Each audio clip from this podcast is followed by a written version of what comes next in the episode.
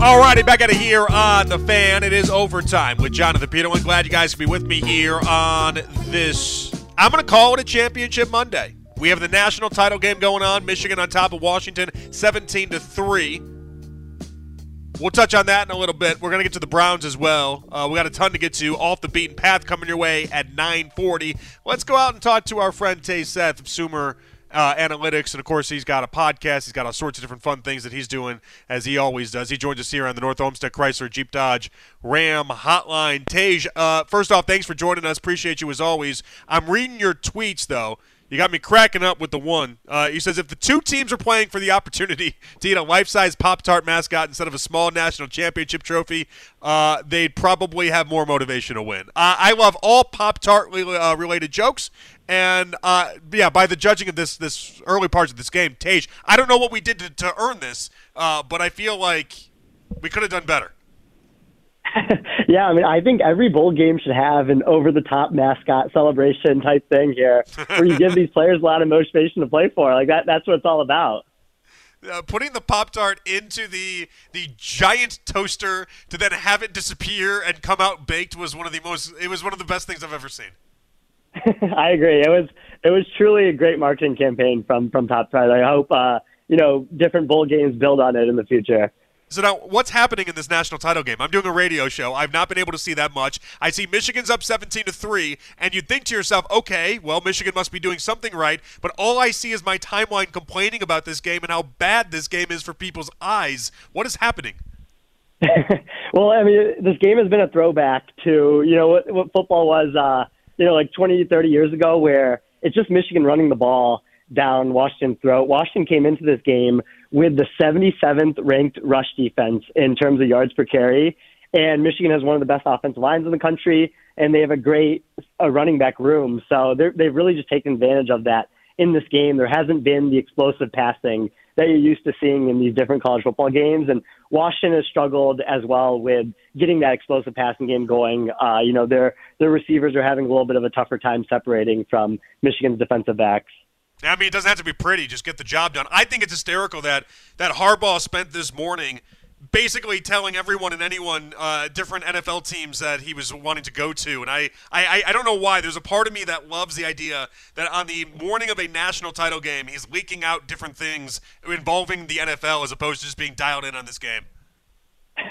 yeah, I mean, college football is a really tough coaching job. Like as as many listeners know, uh, you know, with the Ryan Day discourse that happens uh, you know, in your guys' area. Like I think that when when Harbaugh looks at everything that he's had to go through the last couple of years, uh, you know, between like COVID and the recruiting violations that happened uh, about him during COVID, and then you know the sign stealing scandal where he didn't have that much to do with it, but a lot of the blame was placed on him. And like I think these different things have uh, kind of like pushed him forward to looking towards the NFL after all this time because it's got to be frustrating to be in his spot right now with everything outside of the actual games itself happening.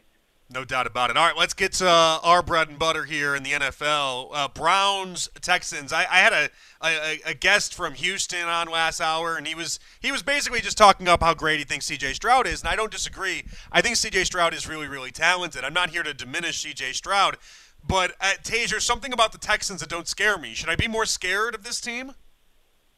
Yeah, I mean, I think it's really interesting because we saw Texans Browns a couple of weeks ago with no CJ Stroud, but again, it was, a, as another iteration of what this Browns team is capable of with Joe Flacco as their quarterback, and then everything they have going for them on defense. And when you look at the Texans, they're really vulnerable in the secondary, I think. Like, I think that this is going to be a big Amari Cooper game. Joe Flacco is going to have his interceptions. Like, I think that's part of his play style, but the explosive passing game that hasn't been there for a lot of the year is going to be there with Flacco in this game. And then on the other side of the ball, the one way that you can really limit Stroud and the the Texans passing offense is by getting pressure on him. And the Browns do that better than almost anyone, especially with Myles Garrett. So I think that's why I would feel pretty confident about the Browns this game because I feel like they match up well. I love the idea of you, you saying it's going to be a big Amari Cooper game. Yeah, I mean, I think from what you've seen from the te- Texans secondary, where Derek Stingley is still, you know, living a little bit on his, his draft status. I, I don't think his play has fully arrived there yet. And then the the Texans linebackers uh, are, are pretty weak in coverage. So I just can really see Kevin Stefanski targeting a lot of those players throughout the game and, and getting the ball to Cooper. I oh, love it. Tej Seth joining us here on 92.3 The Fan. All right, so let me let me ask you why is it that the Texans can be a 10-win team, but then they, they lose to the Panthers in Week Eight? Desmond Ridder throws for 360 on them, and it just it just keeps feeling over and over again like they they take on these pretty lousy teams and they end up looking lousy themselves. I mean, just it's a very confusing team, Tish. It is. I, I think a lot of it stems from them not being able to run the ball which means that they can't close out games. I mean, I'm I'm with you and like the previous guest who came on. I think C.J. Stroud is awesome. I think Nico Collins is a great player, and that allows them to compete in a lot of these games as well. But not having a run game to to close out games, especially when uh, they have the lead and they lean on the run game too much. I mean, we saw that mm. Colts game. First play of the game is a 75 yard touchdown, and then they're just running on every first and second down, and they let the Colts back into the game. And I think that's that's why you're seeing these types of games, like you mentioned, where uh, you know they lose to the Panthers. Um, they they have a game like they had against the Jets where they where they lose that game as well. Like I think I think it's when you have a young team like the Texans do, the inconsistencies are there for sure. Yeah, and you know, we mentioned C.J. Stroud, and, and what I told Jeremy when we had him on was I was like, I why as a Browns fan should I be scared of C.J. Stroud? It's not that C.J. Stroud isn't great. It's just if this is the year of Lamar Jackson, Lamar never worked as, looked as worse than what he did six uh, six weeks ago against the Browns. Uh, they've stopped Lamar. They've stopped Joe Burrow. They've stopped Trevor Lawrence. They've stopped everyone and anyone. Brock Purdy never had a worse game than what he did against the Browns this year. I just I feel like this Browns defense, Tej, is so good. It almost doesn't matter who the quarterback is. I'm totally with you. I think when when I came on over the summer, we talked about like how Andrew Berry and, and Paul DePodesta and the, the Browns front office was building this Browns defense yeah. that not a lot of people are talking about coming into the season. The Browns defensive line is so good. Martin Emerson is one of the more underrated players in the league this year. I think like mm-hmm. the second, and then you have the the guy in Jim Schwartz that can really tie it all together. Uh, you know, I love all like the cover two that he's playing, cover two invert where he's aggressive with sending blitzers in, and like I think all that together makes this Browns defense awesome, and it makes these offenses continue to underperform their season average when they go against the Browns. Yeah, I remember when we talked in the offseason, uh, you in particular, you loved the Za'Darius Smith move. Uh, and you loved what the, it would mean for the defensive line and, and everything we, we talked about the cover nine with, with Jim Schwartz and I, I, I got to tell you it's materialized that more and then some than what we ever could have dreamed of. For sure, yeah. I, mean, I, I didn't know if it was going to be this good. You know, number one defense in the NFL, number one against the pass, tenth against the run. I, I was cautiously optimistic about the Browns' defense after what I saw last year, but it was just a great vision from everyone in the Browns organization. Uh, you know, front office to coaching staff, putting the pieces in place, and then having the scheme to really make it work. And when you have Myles Garrett, the gravity that he brings is going to allow these other pass rushers to have an easier time on the defensive line, and that's that's been the biggest part about watching this Browns defensive line this year. Yeah, I mean, you know, Tej, you co-host Stats and Scheme. I know you're a numbers guy, even though you have a. I feel like you have a very good sense on numbers. I feel like you you marry the two of watching and seeing what you have with your eyes, and then also understanding that you know numbers do play a matter into this. What's interesting to me is that Myles Garrett is like an advanced analytics darling right now. But the, the fight that we're having here in Cleveland is how do we get the old guard of NFL voters and the AP voters, the, the people that are going to be voting on this type of thing, to understand that uh, sure, 19 means more than 14 in the case of TJ Watt over Myles Garrett, but what Myles has done this year has been more impactful than what TJ Watt has done in the football field. For sure, and it is a very tough thing to get the traditional fans more inclined with some of the advanced numbers that we like to look at when it comes to advanced metrics that aren't just sacks. And when you look at sacks, you're only taking a very small percent percentage of a defensive lineman's actual plays when they can affect every single play like Myles Garrett does. TJ Watt is obviously a fantastic player and the sacks speak for themselves, but Myles Garrett when it comes to pressures, when it comes to what he does for other defensive linemen, like we talked about with the gravity, and then what he also does in the run game, uh, just on a play to play basis, is the better defensive lineman than TJ Watt. And so when you try to marry all of that together, it is like a tough pitch to give to the traditional fans, but I think that over time people will come around to it and people will see the case for Myles Garrett being one of, if not the best edge rusher in the NFL. Is Stefanski your coach of the year? Nah, that's a great question. Um, you know, I, honestly, this this uh, playoff game is kind of the coach of the year bowl. Stefanski has been great. Uh, DeMeco Ryans has been great. I lean Stefanski just if you look at the journey that this team has been on. Five different starting quarterbacks this year, uh, winning a game with with four different starting quarterbacks, and um, and you know I, I still think that he has such an edge as a play caller. So I, I lean Stefanski, but I wouldn't be mad if you go DeMeco Ryans.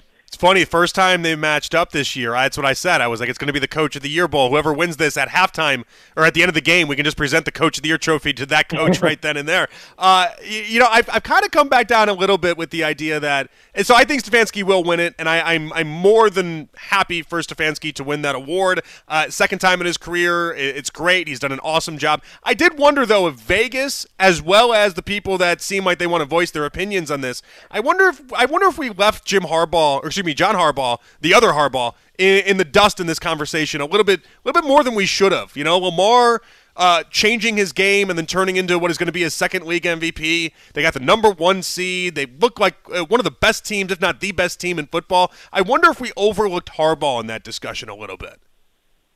I think that's a great point to bring up. When you look at Coach of the Year, it's usually the team that exceeded their expectations the most or exceeded their roster talent from a wins perspective. And I think Harbaugh is getting knocked, you know, unfairly to him probably for having such a good roster. But like you brought up, Harbaugh has nailed so many of these things along the way, navigating a very tumultuous offseason where they had to figure out the Lamar Jackson situation and whether or not he was going to play for the Ravens in the future, nailing his co- coordinator hires. Yes. Mike Macdonald two years ago and Todd Monken this year has been really impressive from John Harbaugh's perspective. So I think all of that together, like I think he definitely has a case for it because, yeah, like you said, the Ravens did get the one seed here, but the talent on the Ravens, especially on the offensive side, is so immense that that's why I think voters are looking elsewhere towards the Stefanski or DeMeco Ryans or Shane Steichen to see who overcame their roster talent the most when it came to wins. Now, what would you do if you're the Steelers and Mike Tomlin? You know, he gets to 10 wins, he gets to the postseason. So the idea that he's just gone at the end of this year kind of goes up in smoke, but his contract has one more season on it. Uh, would you extend him, or do you play out next year and see where it all lies after that? Mm-hmm. Yeah, I think that there was a really interesting point uh, brought up by, by um, Bill Simmons when he was talking about every 10 years, these very high level head coaches and GMs it's better for them to get a, a new set of challenges. And when you look at someone like Tomlin or that's Pete the Theo that's the Theo Epstein principle right there, Tej. Yeah, I, the I, credit Epstein Theo all yeah. the time with that. Yeah, yeah, yeah. Every ten years, yeah. he said every ten years, you it doesn't matter who you are, you got to be a you, you lose your voice. Yes, exactly. Yeah, sorry, I couldn't remember exactly whose principle it was, but yeah, Theo Epstein's. Um, and I think that's that applies to so many coaches right now, and I think that applies to Tomlin as well, where it depends on how much blame you assign on him for the quarterback situation or the you know the overall offensive talent in in Pittsburgh. Where if you if you fully assign that on Tomlin, then maybe that that one year expires and he goes and he, he looks for that new challenge. Uh, but if you think that Tomlin has done a good job overcoming having multiple starting quarterbacks and not really having a, a top 12 quarterback these past couple years uh, since Roethlisberger has declined, like I think that you can extend him and, and roll with him. So I think it, it does depend on the internals of what Pittsburgh thinks. I got to ask you one more, and we'll get you out of here. Uh, and uh, this is going to be self-serving because half my audience does not care in the slightest bit at this point about Baker Mayfield. But Baker did get the division done, and it was a it was a Bucs team that when I talked to friends of mine in Tampa, they said, "Oh, they'll compete for the division this year." But I remember before the season, nobody outside of Tampa had that thought process at all. Eh, did this revive Baker's career, or is he in a situation where he's just got to prove it every year over and over again? Yeah, that's a great question. I think it's really cool that Tampa has been able to sustain high level quarterback play for five years now with three different quarterbacks going from Jameis yeah. Winston to Tom Brady to, to Baker Mayfield. And I think Chris Godwin and Mike Evans are such good receivers that it just gives you such a high floor as a quarterback there. I think Baker is going to get another chance with the Buccaneers next year, which he deserves to as a, a division champion, someone who ranks, uh, you know, top 15 in, in expected points added per play, which is like our favorite quarterback production metric. So I think I think he deserves that another chance next year, but he'll still be on a shorter lease relative to other quarterbacks just because of what was before that. Uh, you know, especially the previous year in Carolina and Los Angeles. Tej, we appreciate the time as always. We're checking you out at the Stats and Scheme podcast, everything you're doing over there at Sumer Sports, and uh, appreciate you always giving us a few minutes. We'll catch up with you down the road. Thank you.